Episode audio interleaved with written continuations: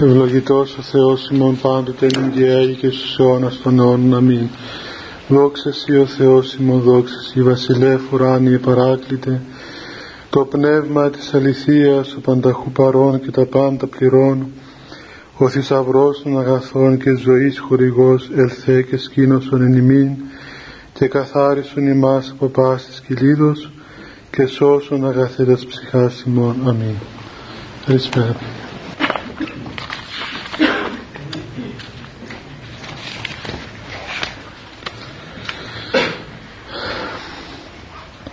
Είχαμε μιλήσει παιδιά τις προηγούμενες φορές.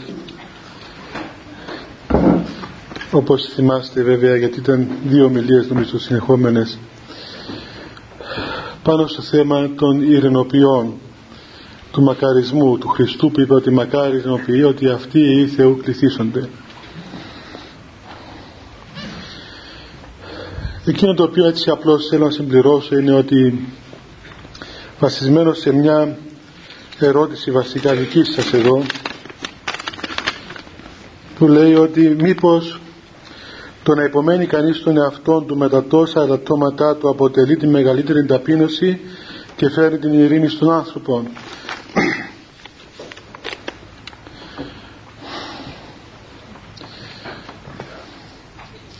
Οπωσδήποτε ε, είναι πολύ βασικό πράγμα αυτό ο άνθρωπος να μάθει να, να υπομένει και τον εαυτό του και τους αδελφούς του και τα συμβαίνοντα γύρω μας. Και όταν υπομένει κανείς βέβαια αυτό τον οδηγεί στην ταπείνωση και η ταπείνωση στην ειρήνη. Ακούγεται έτσι κάπως απλοϊκά το πράγμα αυτό όμως πρέπει να ξέρετε ότι είναι καρπός πολλού αγώνος. Δεν είναι εύκολο πράγμα ο άνθρωπος να αποδεχθεί τον εαυτό του τα γεγονότα να αφαιθεί δηλαδή στα πράγματα όπως συμβαίνουν γύρω του. Όταν το ακούσει κανείς ε, μπορεί να, έτσι κανείς να τρομάξει. Δηλαδή να τρομάξει να πει καλά. Δηλαδή θα αφήσω τον εαυτό μας έτσι ό,τι γίνει ό,τι γίνει και να μην κάνουμε προσπάθειες. Ε, έρχεται κάτι σαν, σαν δύσκολο όπως και εγώ θυμάμαι ε, παλαιότερα που ήμουν πιο νέος που φοβόμουν να πω ό,τι θέλει ο Θεός.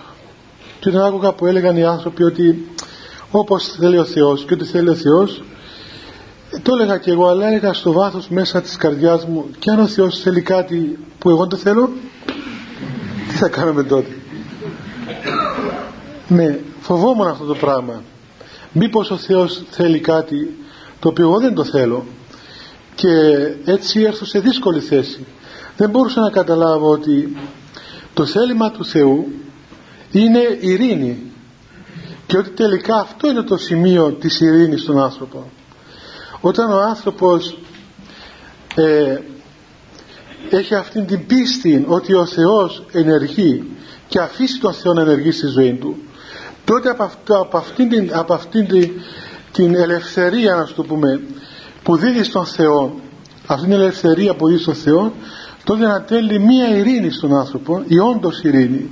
Μία βαθία αναφέρετος ειρήνη η οποία ελευθερώνει τον άνθρωπο από κάθε άλλο φόβο. Και ενώ ε, αυτό είναι το, το σημείο το οποίο πηγάζει την ειρήνη ταυτόχρονα και το σημείο το οποίο φοβίζει τον άνθρωπο.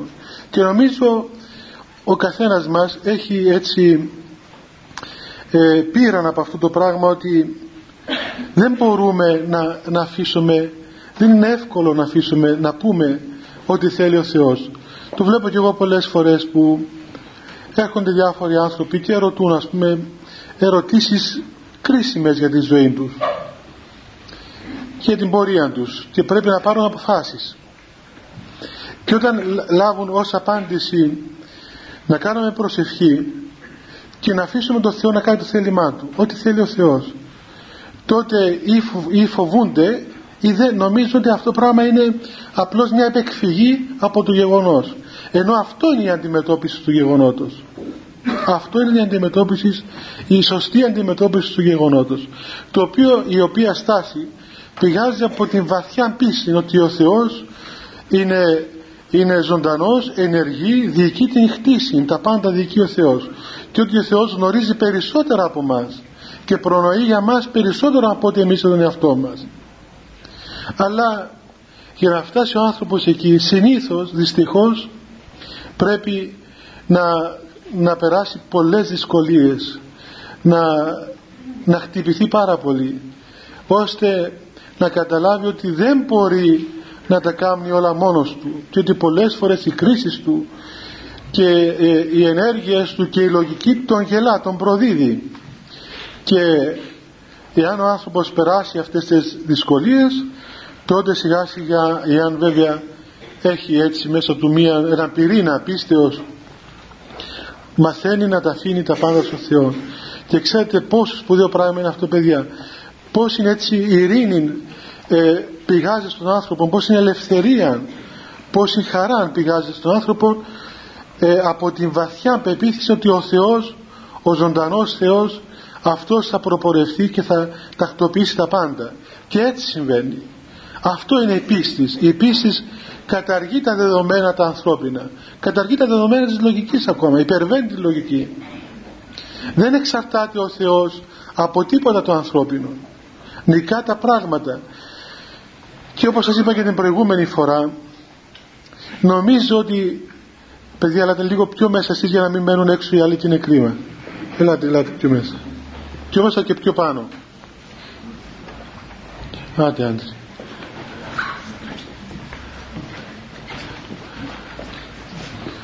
Ναι, κι άλλο, κι άλλο μέσα παιδιά. Αντώνη, έλα Αντώνη. Και εσύ Χριστόδουλε και Μάρη. Λοιπόν,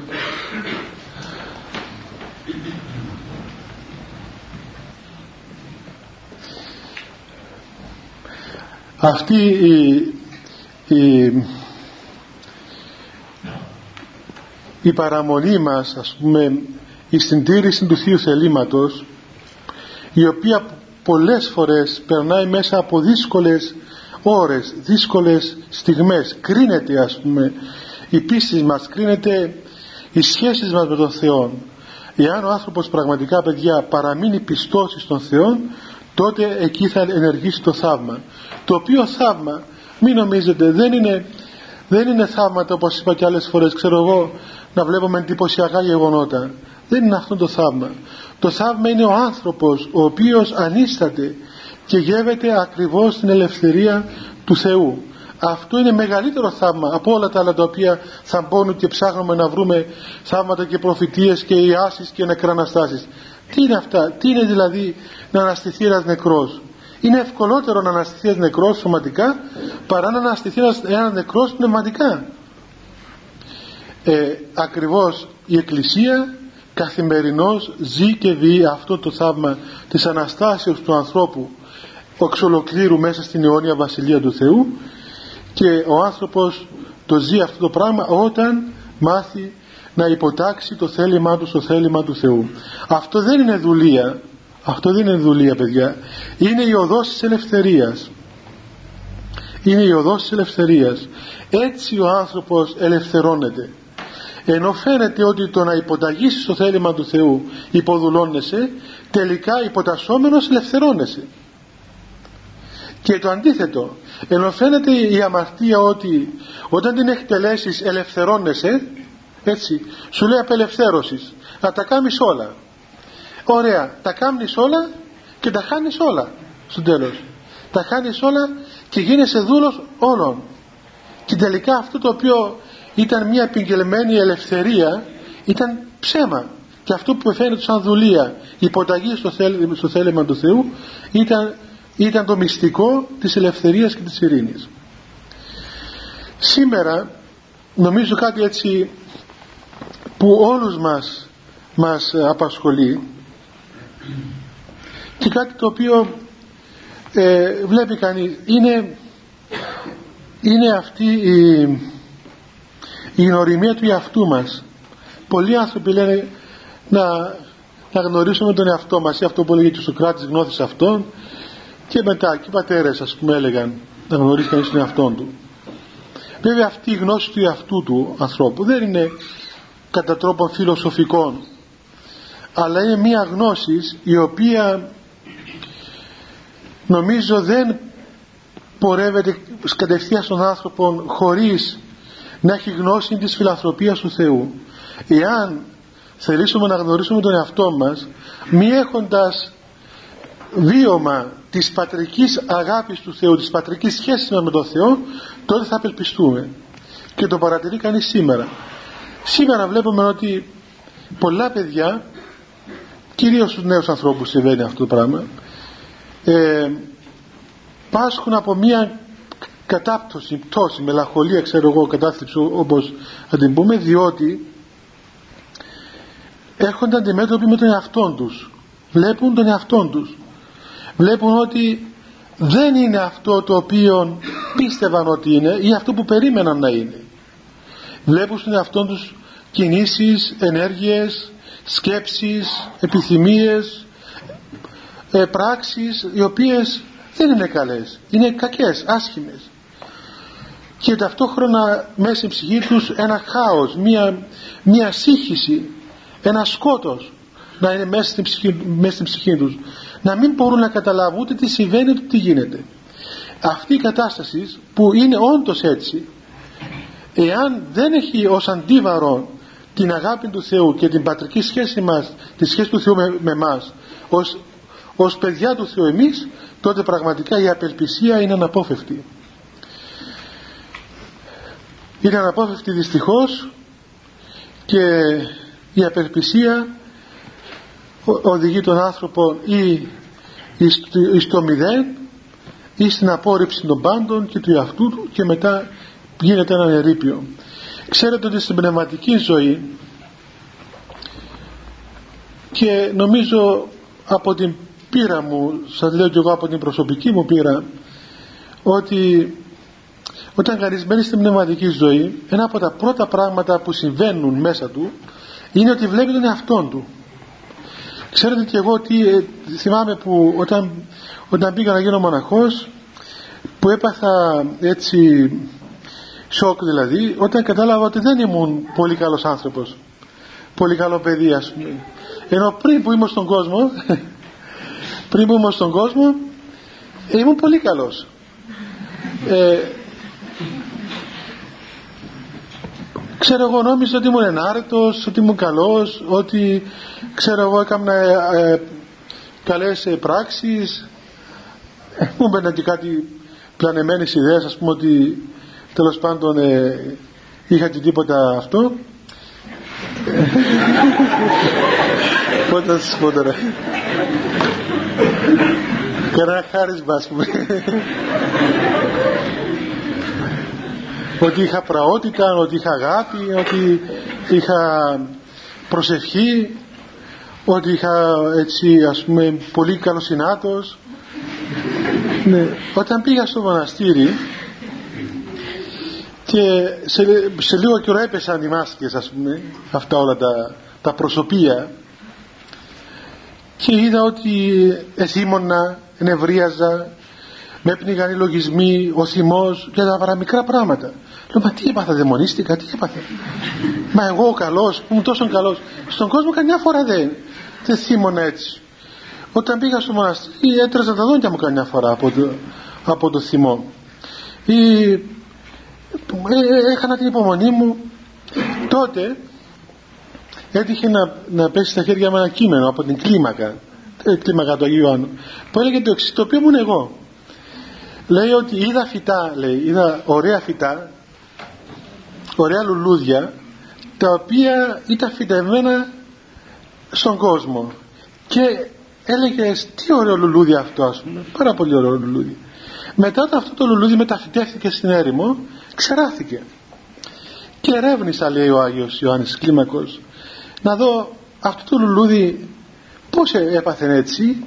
Και είδα λέει ότι στον κόσμο εποτίζεται από το βρωμερό είδος της καινοδοξίας ε, βέβαια, δηλαδή στον κόσμο ξέρετε, ε, εφαινόμαστε τι είμαστε. Ε, μας λέγανε και κανέναν καλό λόγο, μας επενούσαν και λίγο οι άλλοι, ξέρω εγώ, ο περίγυρος μας, έστω μας ποιο να σου πει, ποιο να σε επενέσει. Κανένας δεν μας επενούσε κανείς. και καμιά αρετή που είχαμε δεν τη λάβαναν υπόψη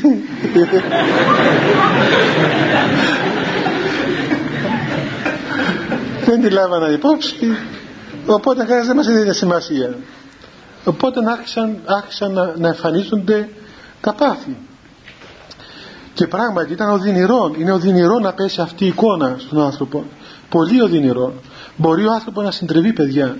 Εύχομαι, εύχομαι να τέλος πάντων να μην σας συμβεί να μην σας συμβεί χωρίς να έχετε στήριγμα γιατί πρέπει να συμβεί αυτό το πράγμα. Πρέπει δυστυχώς να πέσουν τα προσωπία για να φτάσουμε στο πρόσωπο πρέπει να, να περάσουμε από αυτήν την απόρριψη των, των ιδεατών ψεύτικων καταστάσεων που έχουμε. Αλλά για να μπορέσουμε όντως να παραμείνουμε αλόβητοι έτσι πρέπει να, να γίνει μια ε, εύκολη δηλαδή μετάβαση από το να κρατιόμαστε από τον εαυτό μας να κρατιόμαστε από την ασπλαχνία του Θεού. Όταν γνωρίζουμε, όταν ζούμε ότι ναι μεν εγώ είμαι έτσι όπως, όπως είμαι τώρα αυτός που είμαι τώρα. Γεμάτος πάθη, γεμάτος κακίες γεμάτος αδυναμίες. Δεν έχω δυνάμεις πολλές, πως το λένε; Δεν είμαι απεριόριστον είμαι πεπερασμένο ε, λίγα πράγματα μπορώ να κάνω. Όλα τα κακά τα έχω μέσα μόνο τα κακά δεν έχει, δεν έχει κακό το οποίο δεν έχουμε μέσα μας. Αλλά αυτό το βλέπουμε. Εν, τα βλέπουμε ενεργούμενα μέσα στην καρδία μας. Εάν πράγματι έτσι έχουμε την ελπίδα στο Θεό και ξέρουμε ότι ναι μεν είμαι έτσι αλλά ο Θεός είναι ο ιατρός των ψυχών και των σωμάτων μας. Και ότι ο Θεός είναι αδύνατο να μας εγκαταλείψει. Είναι πατέρας μας. Είμαστε παιδιά του Θεού. Και ο Θεός έδωσε για μας το αίμα Του. Έτσι δωρέσουν τον εαυτό του την Εκκλησία η οποία μας θεραπεύει. Τότε πράγματι ε, τρώμε ας πούμε τον, τον μπάτσο αλλά από την άλλη μας χαιδεύει και ο Θεός. Δηλαδή μας παρηγορεί. Σαν να σου λέει κάνε υπομονή μη φοβάσαι. Θα περάσεις από αυτό το πράγμα πρέπει να απεκδηθείς αυτόν τον χιτώνα τον, τον βρωμερό χιτώνα της καινοδοξίας σου για να καταλάβεις ποιος είσαι αλλά αυτό τελικά είναι το σωτήριο γιατί μέσα από αυτό θα ανακαλύψεις τον εαυτό σου σε σχέση με τον Θεό σήμερα όπως σας είπα προηγουμένως δυστυχώς βιώνουμε μόνο το ένα γεγονός.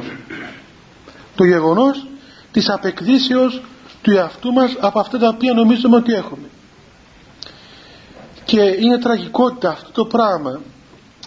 Βλέπετε ο, ο Θεός είναι σε ένας καλός ιατρός ένας καλός χειρούργος πούμε, που ξέρω εγώ όταν χρειάζεται να βγάλει μια ελιά πούμε, πάνω σου κάνει μια πλαστική εγχείρηση σε βάζει σε ένα χειρουργείο με μουσική ας πούμε σε αποκοιμίζει και ξυπνάς ας πούμε με, χωρίς την ελιά. Ο σατανάς είναι σαν τον κασάπι σαρπάει εκεί πέρα σου μια με τη μαχαίρα σου, αντί να σου βγάλει και ο λαιμό σου και σε διαλύει δηλαδή διαλύεται ο άνθρωπος όταν δεν έχει αυτή τη σχέση τη σωστή με τον Θεό. Θυμάστε παιδιά δεν ξέρω αν έχετε διαβάσει αυτό το, το βιβλίο και θα σας πω και στο τέλος κάτι που είναι συναφές με αυτό που θα πω τώρα. Στις αρχάς του αιώνα μας, στα μέσα του αιώνα μας ο, ο, ο Άγιος Σιλουανός έλαβε έναν λόγο από τον Θεό στην προσευχή του και ο λόγος του Θεού προς τον Σιλουανό ήταν κράτα τον νου σου στον άδειο και μην απελπίζεσαι αυτός ο λόγος του Θεού προς τον Σιλουανό μπορούμε να πούμε είναι ο λόγος του Θεού προς τον άνθρωπο σήμερα. Διότι είμαστε βυθισμένοι στον Άδη έτσι κι αλλιώς. Μας λείπει όμως αυτό το μην απελπίζεσαι αυτό είναι που προσφέρει ο Θεός και η Εκκλησία. Τον Άδη το ζούμε το ζούμε δυστυχώς το ζούμε κάθε μέρα. Όλα αυτά που κάνουμε γύρω μας τι νομίζετε είναι μόρια του Άδου. Και η, η, η πρόσκαιρη η πρόσκαιρη ας πούμε διασκέδασης η πρόσκαιρη διασκέδαση που κάνετε ας πούμε και αυτό που καταλήγει παιδιά; Δέστε τα παιδιά τα οποία προχωρούν ας πούμε. Μήπως καταλήγουν σε πολύ ευτυχισμένα όντα σε τόσο ωραία ξεκούραστα βλέπεις ας πούμε την εξεκούραστα παιδιά γεμάτα ζωντάνια γεμάτα χαρά. Δεν είναι έτσι. Σας είπα και για άλλη φορά που λένε θα πάμε έξω λένε και κάτι άλλο. Θα πάμε κάτω ε; θα πάμε ένα γύρο κάτω λέει. Θα πάμε κάτω αυτό είναι. Είναι κατά κυριολεξία. Μην γελάτε παιδιά. Πάμε κάτω κάτω κάτω ο Θεός σου λέει έλα πάνω ο διάβολος σου λέει πάνε κάτω και πιο κάτω ακόμα. Και κάτω κάτω κάτω μέχρι και τα κέντρα είναι και αυτά από κάτω. Και μπαίνουν και αυτά από κάτω. Δεν τα χωράει ο, ο άνω κόσμος. Δεν τα χωράει ο άνω κόσμος. Δεν και καλά να σκάψουν να μπουν στους υπονόμους να γίνουν και αυτά κάτω. Κάτω αναπαύονται κάτω από τη γη. Νομίζω δεν είναι ανεξάρτητο αυτό το πράγμα έτσι δεν είναι ανεξάρτητο. Δηλαδή βλέπετε ο Μέγας Αντώνιος λέει και στο βίο του παιδιά ο Μέγας Αντώνιος ε, πήγε και μπήκε σε έναν τάφο κάτω από τη γη και εκεί μέσα στον τάφο πάλεψε με, το, με τον Άδη, με τις δυνάμεις του σκότους και βγήκε νικητής προσευχόμενος αλλά πάλεψε ε, τιτάνιον αγώνα πρόσωπο με πρόσωπο. Εσυνήντησαν δηλαδή το, το, το μηδέν, τον Άδη το κενό, τον σατανά κάτω, κάτω εκεί κάτω. Ε, έτσι συμβαίνει και τώρα ας πούμε. Και τα ακούεις και μια φορά και λες πράγματι πόσο δίκαιο να έχουν οι άνθρωποι θέλουν να πάνε κάτω. Κάτω κάτω. Και όταν έρχονται από κάτω πώς θα είναι μετά; Αφού τους βλέπεις είναι κουρασμένοι. Βλέπεις τα πρόσωπα των παιδιών κουρασμένα. Οι άλλοι συνεχίζουν να πηγαίνουν κάτω μετά δεν μπορούν να ξανανεύουν πάνω. Και μένουν κάτω και είναι δύσκολο. Δεν μπορεί να έρθει μετά. Τώρα να πει κανείς δεν ξέρω παιδιά, είναι δικές μου θεωρίες τούτες που σας λέω. Έτσι είναι. Πώς ταιριάξε όμω, ε, δεν το σκεφτήκατε καμιά φορά. Πώς ταιριάξε, γιατί δεν λένε, ας πούμε, πριν βλέπετε αντιθέτως. Να σας πω ένα παράδειγμα. Λέμε, θα πάμε πάνω στο μαχεράν.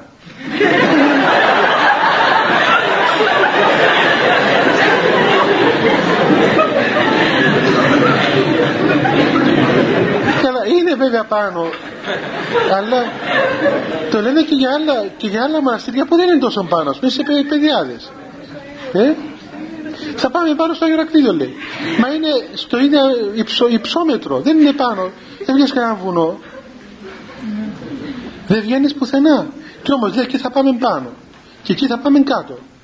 Είναι πράγματι νομίζω ότι εκφράζει ασυναίσθητα. Ασυναίσθητα εκφράζει την κατάσταση. Αυτό μην νομίζετε ότι είναι, είναι πράγματα έτσι τυχαία παιδιά και που δεν έχουν σημασία. Έχουν σημασία. Ο λόγος, ο λόγος είναι έκφραση του ανθρώπου. Και έχει σημασία. Και ο γυρός. Ε, γυρός. Πάμε ένα γυρό λέει. Θυμάστε που, που είσαστε μικροί. Δεν ξέρω αν υπάρχουν στην Κύπρο ακόμα. Τότε που είμαστε μικρά παιδιά εμείς είχε κάτι πράγματα που μπαίνες μέσα και γυρνούσε ε, πως το λένε; Γυροβόλη ναι. Λοιπόν εγώ που, ε, που ήμουν μικρός με έβαζε η αδερφή μου μεγαλύτερη και έβγαινα και πίνω το κεφάλι μου έτσι ας πούμε. Ε, αυτός είναι ο γυρός. Να μπεις μέσα και να βγεις ξεδεωμένος τέλος πάντων. Να μάθουμε να έχουμε ειρήνη παιδιά. Είναι μεγάλο πράγμα ειρήνη. Ξέρετε δέστε πράγματι δέστε ε, το χώρο του Θεού. Έτσι το χώρο του Θεού. Πως είναι η ειρήνη έχει χώρο του Θεού; Οι Άγιοι του Θεού. Πως είναι η ειρήνη να έχουν οι Άγιοι του Θεού; Βλέπετε στις τυχογραφίες δεν ξέρω εδώ δεν έχει τυχογραφίες ε, που παρουσιάζουν μαρτύρια Αγίων. Οι Δήμοι, οι Δήμοι που κρατούν ένα σπαθί ας πούμε να κόψει το κεφάλι του Αγίου ενώ είναι κακούργος ο Δήμιος έτσι αφού πάει να σφάξει τον Άγιο τον, τον, τον άλλον άνθρωπο. Έχει κακή διάθεση μέσα του. Δεν επιτρέπεται όμως να ζωγραφιστεί με την κακή του διάθεση. Βλέπεις το πρόσωπο του Δημίου και το πρόσωπο του Αγίου το ίδιο. Έχουν την ίδια ειρήνη. Ούτε δηλαδή η Εκκλησία δεν δέχεται ούτε να δείξει εικόνα του κακού στον άνθρωπο. Δηλαδή ούτε το κακό εικονισμένο δεν το δέχεται δεν το αποδέχεται. Το απορρίπτει. Δηλαδή ο άνθρωπος ούτε καν να το δει. Και μόνο η θεία του κακού της ταραχής της αποσύνθεσης του, του μηδέν δεν μπορεί να, να, να, να θεωρηθεί από τον άνθρωπο. Ξέρετε ακόμα ότι για αυτόν τον λόγο ο σατανάς δεν έχει πρόσωπο. Δεν έχει πρόσωπο, έχει προσωπία. Μάλιστα έτσι να σας πω βέβαια δεν σας χρειάζεται αλλά να σας το πω. Μία, ένα δείγμα ένα δείγμα λένε οι πατέρες από την πείραν τους της ε, εμφανίσεως του σατανά από τις εμφανίσεις των Αγίων είναι ότι και έχω μια εμφάνιση παραδείγματος χάρη ο Άγιος, ο εμφανιζόμενος Άγιος έχει αναλύει τον πρόσωπο. Εμφανίζεται κατά πρόσωπο αν η Παναγία, ο Χριστός ή οι Άγιοι κτλ. Δεν αλλάζουν μορφές. Είναι αυτό που είναι. Βλέπεις ένα πρόσωπο από την αρχή μέχρι το τέλος ας πούμε του οράματος ενώ ο σατανάς ποτέ δεν μπορεί να κρατήσει μία μορφή. Συνεχώς μεταβάλλεται η μορφή του. Συνεχώς μεταβάλλεται. Και έχουμε πήραν από αυτό το πράγμα από, και από άλλους ανθρώπους παιδιά. Είναι ένα σημείο ε, έτσι ένα κριτήριο ας πούμε των δαιμονικών οράσεων ότι δεν μπορεί ποτέ να εμφανιστεί σταθερό σε ένα πρόσωπο ούτε ολόκληρος. Πάντοτε κάτι λείπει κάτι λείπει. Αυτό δείχνει ακριβώς ότι το κακό δεν έχει πρόσωπο δεν μπορεί να κοινωνήσει με τον άλλον άνθρωπο. Ενώ ο Θεός είναι τρία πρόσωπα έτσι μία ουσία τρία πρόσωπα. Ο άνθρωπος είναι μία ουσία είναι πολλά πρόσωπα και καλείται να έρθει σε προσωπική κοινωνία με τον Θεό και με τους αδελφούς του γύρω. Ε, μετά από αυτό τότε έχει ειρήνη. Τότε γίνεται αυτό που λέει ο μακαρισμός ότι αυτοί οι άνθρωποι που έχουν ειρήνη μέσα τους ειρήνευσαν απέβαλαν τον παλιόν άνθρωπο έβγαλαν από μέσα τους τα πάθη, την κακία, τις επιθυμίες ε, την αμαρτία γενικά και έχουν την ειρήνη του Θεού μέσα στην καρδία τους τότε αυτοί αποκαλούνται πλέον τέκνα Θεού. Αυτοί οι Υιοί Θεού κληθήσονται. Όταν ένας άνθρωπος κληθεί Υιός Θεού σκεφτείτε λοιπόν τι άνθρωπος είναι αυτός. Τότε ούτε δηλία ούτε φόβος ούτε τίποτα θυμάμαι μια φορά παιδιά στο Άγιον Όρος που ήμουν ε, έγινε γεγονός για να δείτε πως πως ο Θεός ενεργεί ε, εκεί, εκεί που είμαστε κόβαμε ξύλα μόνοι μας. Είχαμε μέναμε στην έρημο είχαμε ζώα, μουλάρια τα πιάναμε, τα βγάζαμε πήγαμε μακριά στον Άθωνα κόβαμε μεγάλα, μεγάλα δέντρα με το αλυσοπρίωνο μετά τα κόβαμε μικρότερα και τα φορτώναμε τα κατεβάσουμε κάτω στις καλύβες μας για τα εργόχειρα μας για το χειμώνα κτλ. Και, και μερικά χοντρά δέντρα πολύ χοντρά δέντρα ας πούμε τα κάναμε σαν ίδια. Είχε κάτι μεγάλα μεγάλα πριόνια εκεί τα οποία τα λέγαν καταράχτες. Δηλαδή έβαλαμε το κουτούκι πάνω και αυτό περπατούσε από μας σαν σιδηρόδρομος είτε και είχε μια μεγάλη ε, λεπίδα που έκοβε το, το ξύλο σε σανίδια. Δεν ξέρω αν υπάρχουν πρωτόγωνα πράγματα. Αυτά ήταν τοποθετημένα σε ένα χώρο. Μια φορά εκεί που δουλεύαμε κάποιος νέος μοναχός που δεν ήξερε και καλά δεν πρόσεξε και επιάστηκε πάνω στο βαγόνι πιάστηκε το ράσο του όπως πήγε να βάλει το, το, το ξύλο πάνω στο βαγόνι ε, δεν πρόσεξε κάπου πιάστηκε το σκάλος το, το ράσο του και όπως το βαγόνι με, με ταχύτητα έτρεχε για να συναντήσει την κορδέλα η οποία ε, γύριζε έτσι με, με ελεγγυώδη ταχύτητα η κορδέλα ας πούμε και να κόψει και το χοντρό ξύλο να το κάνει σαν ίδια πήρε και τον μοναχό μαζί του και θα τον ε, έκοβε και αυτόν. Εμείς ε, ούτε προλάβαμε να συνειδητοποιήσουμε τι γινόταν. Ένας μοναχός ο οποίος είχε, είχε και το, στο ένα του πόδι είχε ένα πυρήνα λίγο κουτσός και λίγο απλούτσικος ο καημένος. Απλό παιδί ήταν αυτός έτσι απλός άνθρωπος. Μόλις είδε το, το νέο μοναχό που πιάστηκε στο βαγόνι και τον έπαιρνε ε, αυτό το βαγόνι τον, τον κόψει η κορδέλα τώρα δευτερόλεπτα, κλάσμα δευτερολέπτου δηλαδή αυτό. Πετάχτηκε πάνω του, έκλεξε με όλη δύναμη πετάχτηκε πάνω του και δεν ξέρω πως τα κατάφερε τον έσπρωξε τον μοναχό να φύγει από το βαγόνι από το ξύλο και πιάστηκε εκείνος. Όταν δεν έφτασε μπροστά στην κορδέλα σταμάτησε αμέσως. Χωρίς κανένα πατήσει τίποτα. Εμείς τα χάσαμε. Δηλαδή δεν προλάβαμε ούτε και εκεί οι μηχανές δουλεύαμε με το πετρέλαιο όχι με το ρεύμα. Και να σταματούσες δηλαδή σταματούσαμε τη μηχανή και δουλεύει ακόμα μισή ώρα η κορδέλα πήγε μέχρι να σταματήσει τελείως. Και θυμούμε αυτή την ειρήνη αυτή την ειρήνη που είναι ζωγραφισμένη ακριβώς στο πρόσωπο αυτού του ανθρώπου. Και μετά όταν τα βγήκε ξέρετε τι είπε; Χάσαμε Ωραία λέει χάσαμε. Αυτός περίμενε να τον κόψει η κορδέλα. Ναι, το έχασε λοιπόν για να μην μείνουμε πάντοτε σε αυτό πάμε στον επόμενο μακαρισμό παιδιά.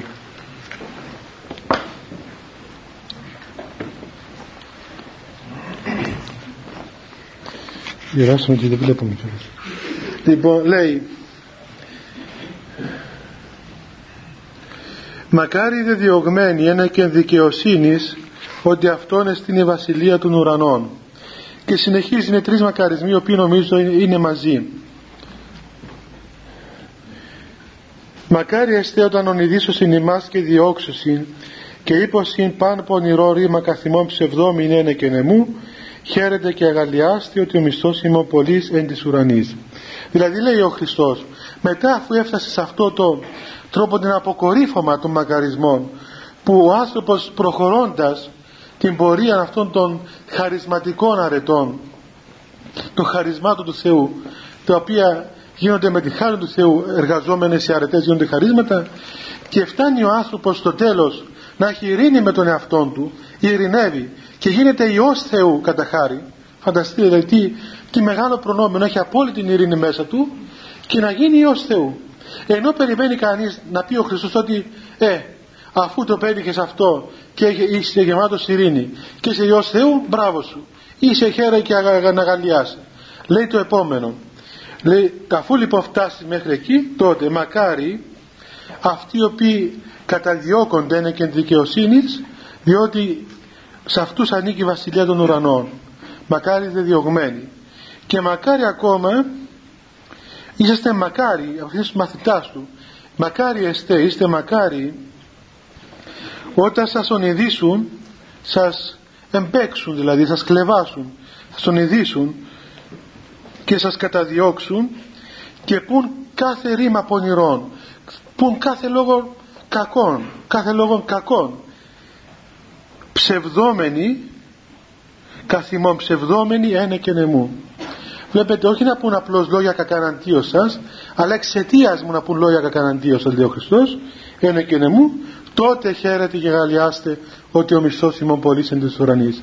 Αφού λοιπόν διωχθείτε και συκοφαντηθείτε και ονειδιστείτε και σας εμπέξουν και σας κοροϊδέψουν και σας βγάλουν ότι είστε παλιάνθρωποι και απαταιώνες και ξέρω εγώ ψεύτες κλέφτες και όλα αυτά τα πράγματα τότε είστε μακάρι και να χαίρετε και να γαλιάστε γιατί ο μισθός σας είναι πολύ εν της ουρανής βλέπουμε ένα παράδοξο πράγμα όπως σας είπα προηγουμένως ότι όλα αυτά τα πράγματα τα οποία λειτουργούν μέσα στην Εκκλησία δεν λειτουργούν κατά κοσμικών τρόπων κατά κοσμική λογική. Και όλα αυτά που κάνουμε δεν τα κάνουμε ε, περιμένοντες, περιμένοντες έναν επίγειο, μια επίγεια ας πούμε ε, επιβεβαίωση των πράξεών μας. Αντίθετα το τέλος όλων των πράξεων που κάνουμε τι είναι; Να μας διώξουν να μας συκοφαντήσουν να μας βγάλουν ότι είμαστε παλιάνθρωποι να μας κατηγορήσουν να πλέουν ψέματα αντί μας και τότε είμαστε μακάρι. Αυτό παιδιά τι μας λέει; Αυτό νομίζω μας προσγειώνει και προσγειώνει κάθε ένα ο οποίος θέλει να πλησιάσει τον Θεό. Πρέπει τελικά να το καταλάβουμε ότι η παρουσία μας η ύπαρξή μας μέσα στην Εκκλησία δεν έχει ευδαιμονιστικό χαρακτήρα. Η Εκκλησία δεν υπόσχεται ευδαιμονία δεν υπόσχεται επιτυχία δεν υπόσχεται τίποτα ε, τα οποία ο κόσμος τα θεωρεί κάτι το σπουδαίο. Αντίθετα υπόσχεται πράγματα τα οποία ο κόσμος τα θεωρεί έτσι βδέλιγμα φαντάσου τώρα να σου πούν ξέρεις κάνω όλα αυτά τα οποία σου λέω και μετά που θα τα κάνεις όλα και θα τα πετύχεις όλα τότε θα σου βγάλουν και το όνομα σου ότι είσαι και παλιάνθρωπος. Και θα πούν και ψέματα θα σε διώξουν θα σε σκοτώσουν, θα σε κάνουν και τότε, τότε θα είσαι όντως μακάριος Σήμερα παιδιά γιορτάζουμε τους 40 μάρτυρες για όσους ε, ξέρετε.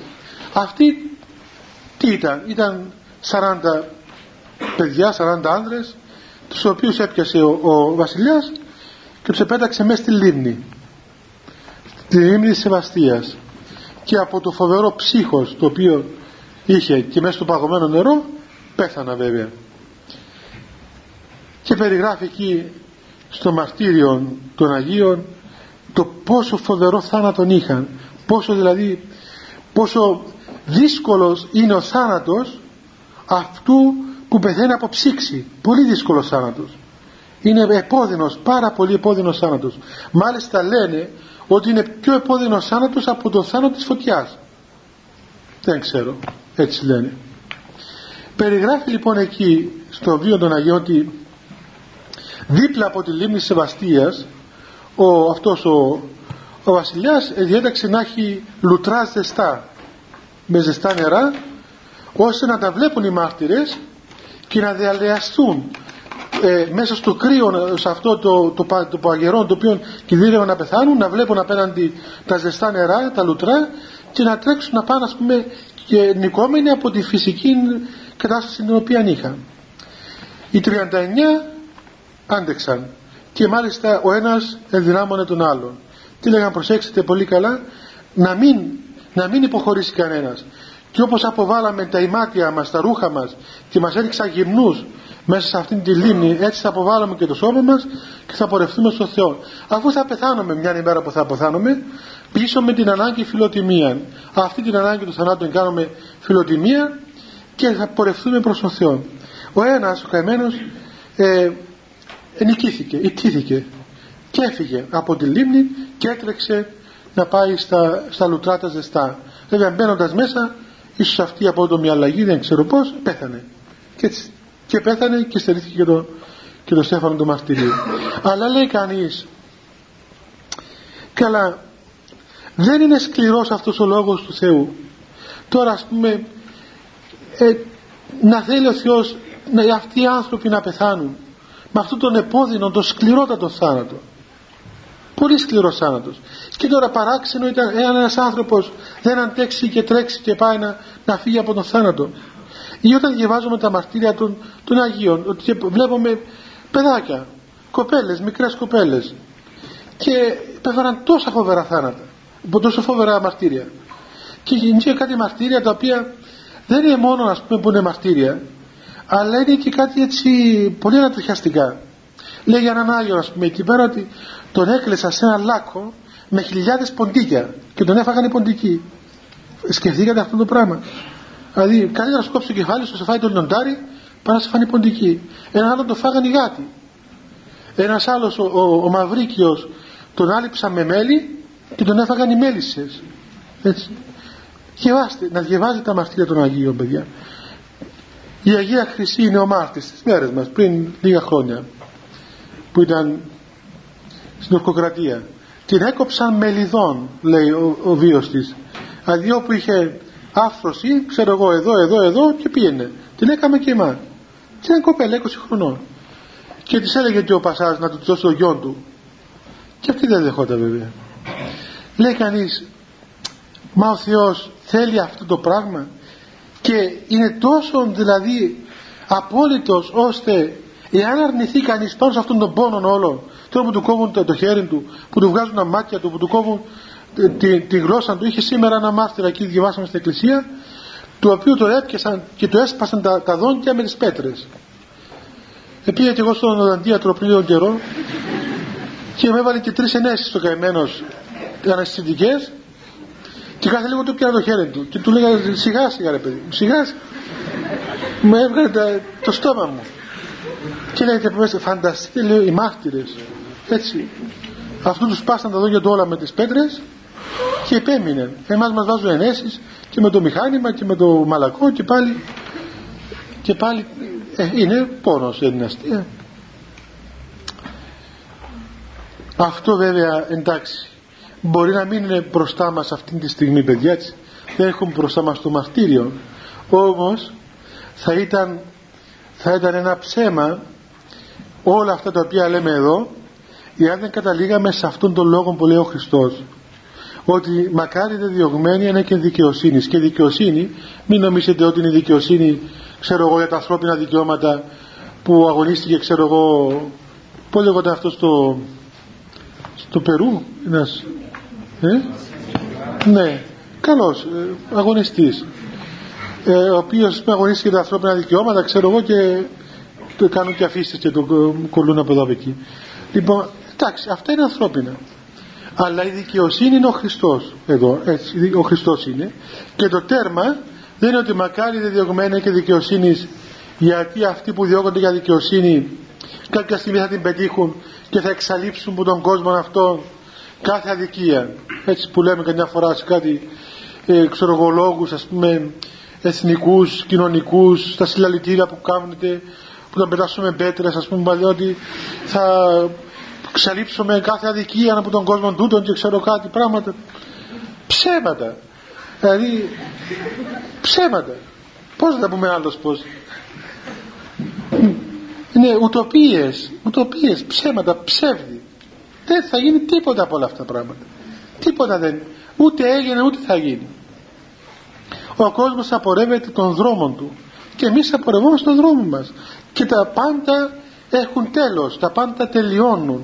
Είναι γραμμικός ο χρόνος. Πορευόμαστε κατευθείαν προς το τέλος των πάντων. Το οποίο τέλος είναι και η αρχή των πάντων. Είναι η παλιγενεσία. Λοιπόν το τέλος όλων αυτών των διωγμών είναι η βασιλεία των ουρανών η βασιλεία των ουρανών είναι ακριβώς αυτή η είσοδος του ανθρώπου μέσα στον χώρο του Θεού, στην κοινωνία του Θεού.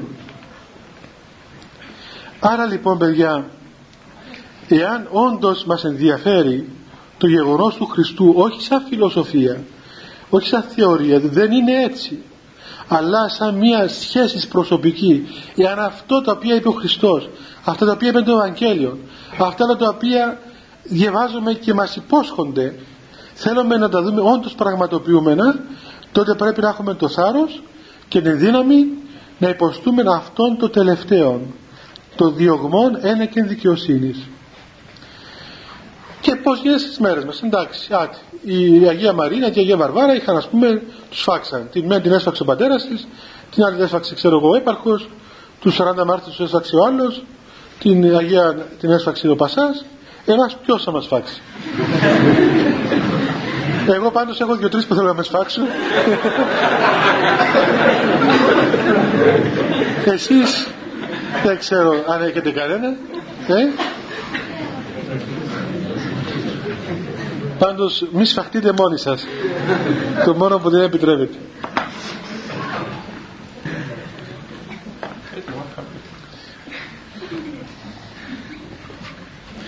Λέει και στο βίο του Μεγάλου Αντωνίου ότι όταν εκκινήθηκε ο διωγμός κατά τον χριστιανό στην Αίγυπτο, στην Αλεξάνδρεια ο Μέγας Αντώνης ήταν στην έρημο και άκουσε ότι διώκονται οι χριστιανοί και είπε να μια καλή ευκαιρία.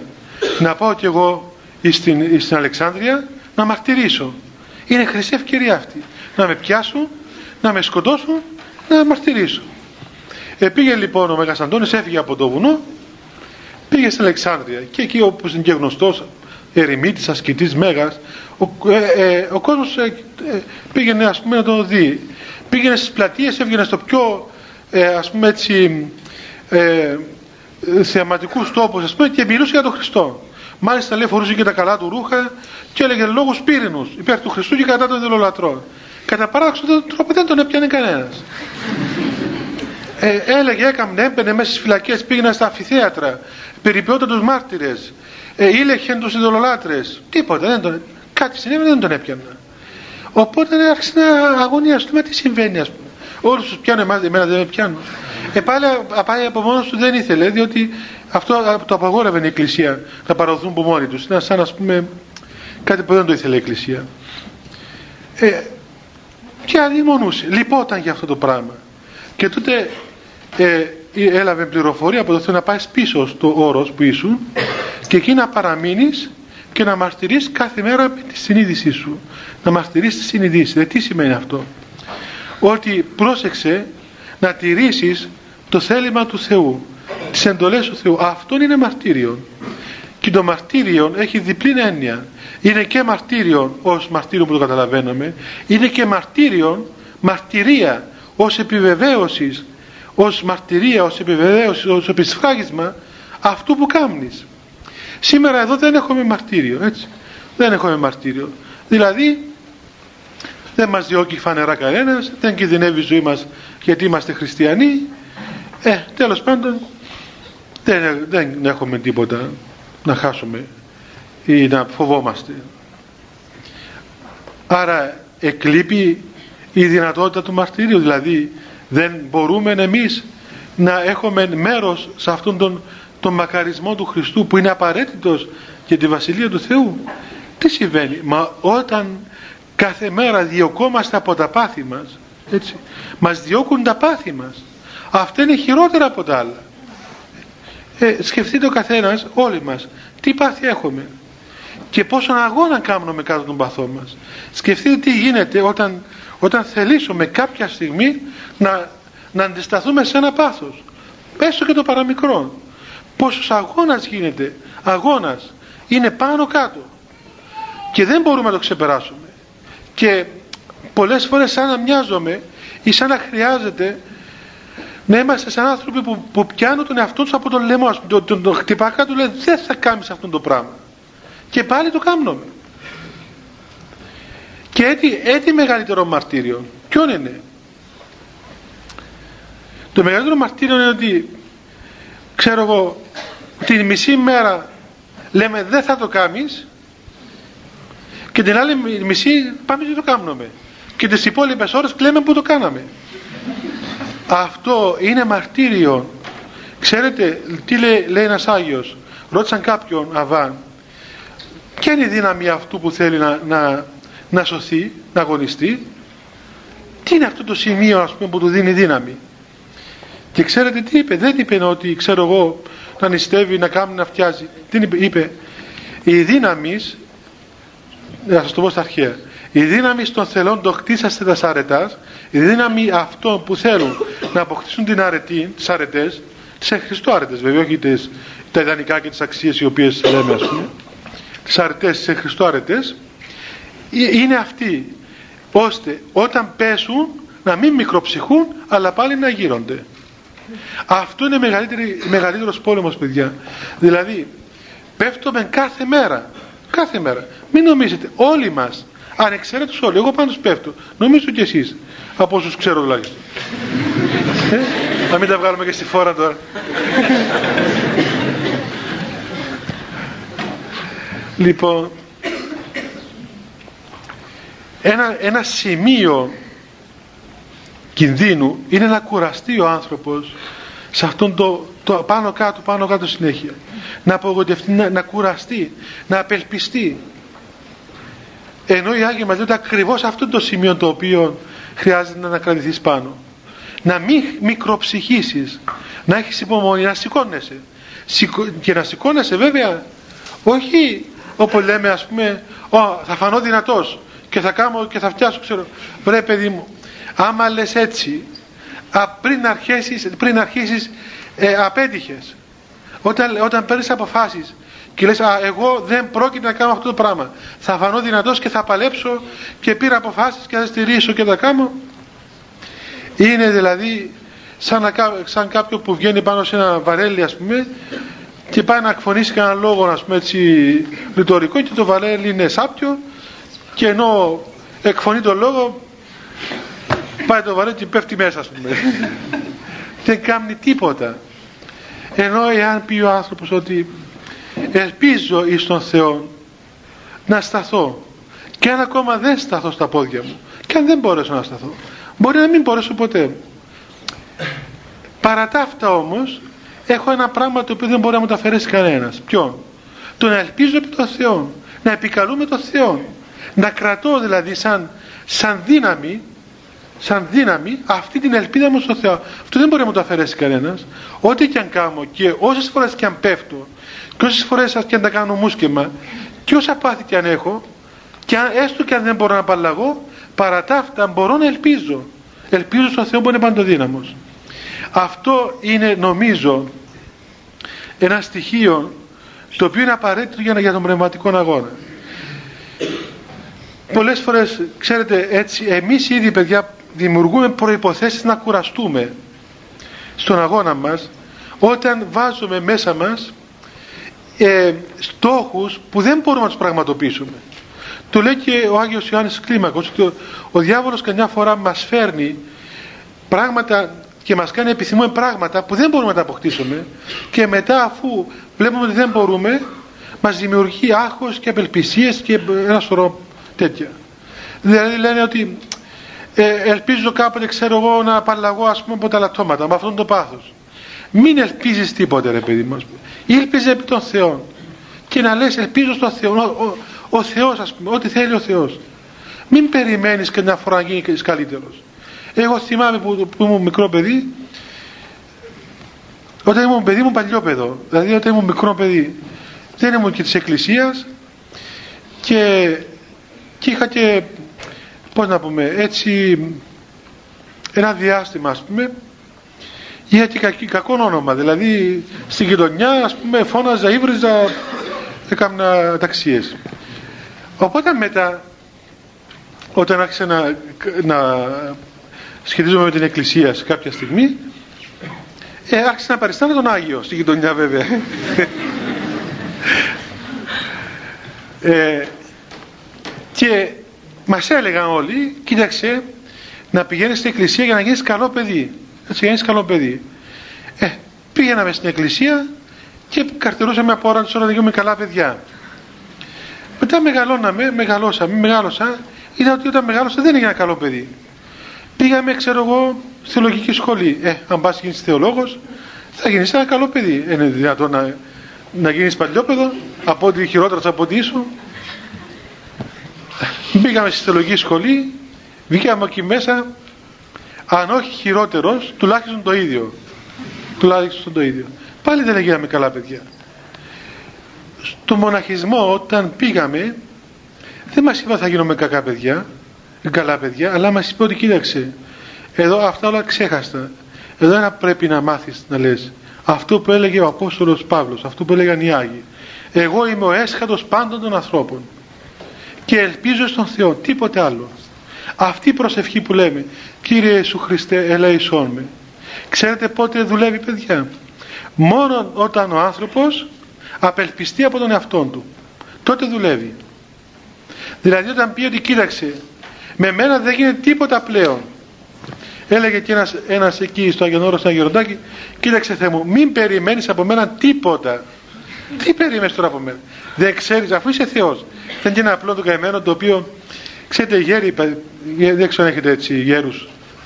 Οι γέροι μιλούν από μόνοι τους και τις σκέψεις τους λένε εκφόνος είχε ένα γεροντάκι λοιπόν εκεί σαν μοναστήρι γεροδαβίδ ο οποίος αυτό το γεροντάκι το πάει πριν χρόνια αλλά το πω για αυτούς που δεν το θυμούν είχε βάλει σαν όρο στον εαυτό του όταν έβγαινε τις σκάλες για να πάει στο κελί του για να κατέβει να λέει την ευχή ε, και είναι ένα μοναστήρι που είχε πολλά σκαλιά, είχε μια 80 σκαλιά μέχρι να βγει πάνω. Και το γεροντάκι παρόλο του έλεγαν οι άλλοι, Παππούλε, έλεγα σε κανένα κελί χαμηλά, κοντά στην εκκλησία. Όχι, λέει, εγώ θέλω να βγει σκάλα. Αλλά γιατί ήθελε να βγει σκάλα; Γιατί ήθελε να βγαίνει τη σκάλα και να έχει την ευχή. Εν τω μεταξύ μιλούσε και μόνος του. Έβγαινε ένας σκαλοπάτι και έλεγε Κύριε Ιησού Χριστέ. Απαντούσε μόνο του. Τι θέλεις ρε Δαβίδ; Σαν να του λέγε ο Θεός τώρα. Ο Θεός. Τι θέλεις βρε Δαβίδ; Και έλεγε ελέησε με Χριστέ μου. ναι, απαντούσε. Έβγαινε το άλλο σκαλί. Κύριε Ιησού Χριστέ, τι θέλεις βρε παιδάκι μου; Ε, τι να θέλω, αφού ξέρεις, Θεός είσαι. Δεν βλέπεις, τόσα χρόνια δεν έκανα προκοπή. Τώρα θα κάνω, ελέησό με. Και πήγαινε. Εδώ μεταξύ αυτό το γεροντάκι Πήγαμε μια φορά το πάμε σε μια πανίγρη ενός μοναστηριού άλλου. Και ε, είμαστε ας πούμε κοντά κοντά οι σκύλοι από το μοναστήρι μας, σαν πιο γνωστοί, κάτσαμε κοντά του. Τελείωσε ας πούμε εσπερινός, ε, τόσο απλώς συζητάμε που να σας πω τι έλεγε. Και περνούσε η ώρα και δεν χτυπούσαν για την τράπεζα να πάμε να φάμε. Και σε λίγο θα άρχισε η αγρυπνία. Οπότε λέει μα τι γίνεται εδώ πέρα λέει δεν θα φάμε να φάμε ε, λέμε παππούλη σιγά σιγά λέει μα εμείς στο μοναστήρι μας μόλις τελειώσει περινός χτυπάει η τράπεζα και πάμε και τρώμε τι είναι το μοναστήρι είναι αυτό; Έλεγε από μοναστήρι είναι αυτό που με φέρατε και μετά απαντούσε εσύ ποιος είσαι; Λέγεται αυτού εσύ Δαβίδ τι είσαι; Είσαι μήπως εδώ ηγούμενος; Όχι Είσαι πνευματικός, όχι. Είσαι ιερέας, όχι. Ε, τι θέλεις και κρίνεις; δηλαδή αυτού. Μετά έλεγε, καλά λέει το Ευαγγέλιο, σπίτι μου, σπιτάκι μου, σπιτοκαλυβάκι μου. Αυτός νόμιζε ότι το λέει το Ευαγγέλιο αυτό το πράγμα. Τόσο απλός άνθρωπος ήταν,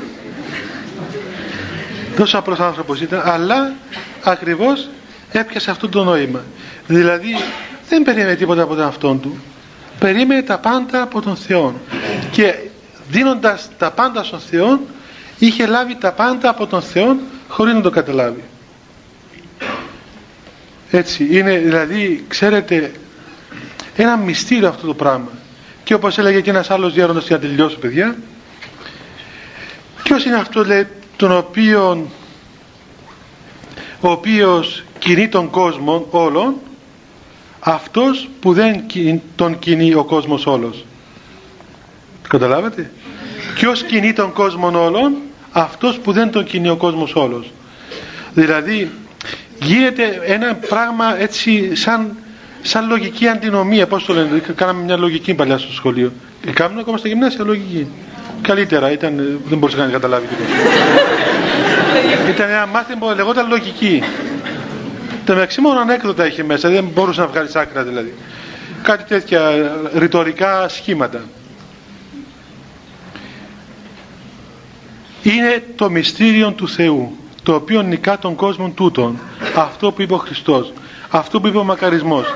Τη στιγμή που διώκεσαι, τη στιγμή που, που φαίνεται ότι χάνεσαι, τότε ακριβώς είναι η στιγμή που επιτυγχάνεις. Μόνο εάν μάθεις εκείνη τη στιγμή να το αντιμετωπίσεις σωστά. Και περί αυτού τι να πούμε την άλλη φορά. να κάνουμε προσευχή παιδιά και να φύγουμε. Χριστέ το φως του αληθινών, το φωτίζουν και αγιάζουν πάντα άνθρωπον, ερχόμενον εις τον κόσμο, σημειωθεί το εφημάς το φως του προσώπου σου. Είναι αυτό ψώμεθα φως του απρόσιτον και κατεύθυνον τα διαβήματα ημών, προς εργασία των εντολών σου, πρεσβείες της Παναχράντου σου Μητρός, και πάντως των Αγίων Αμήν. Διευχών των Αγίων Πατέρων ημών, Κύριε Ιησού Χριστέ ο Θεός, ελέησον ημάς. Αμήν. Καλό βράδυ παιδιά.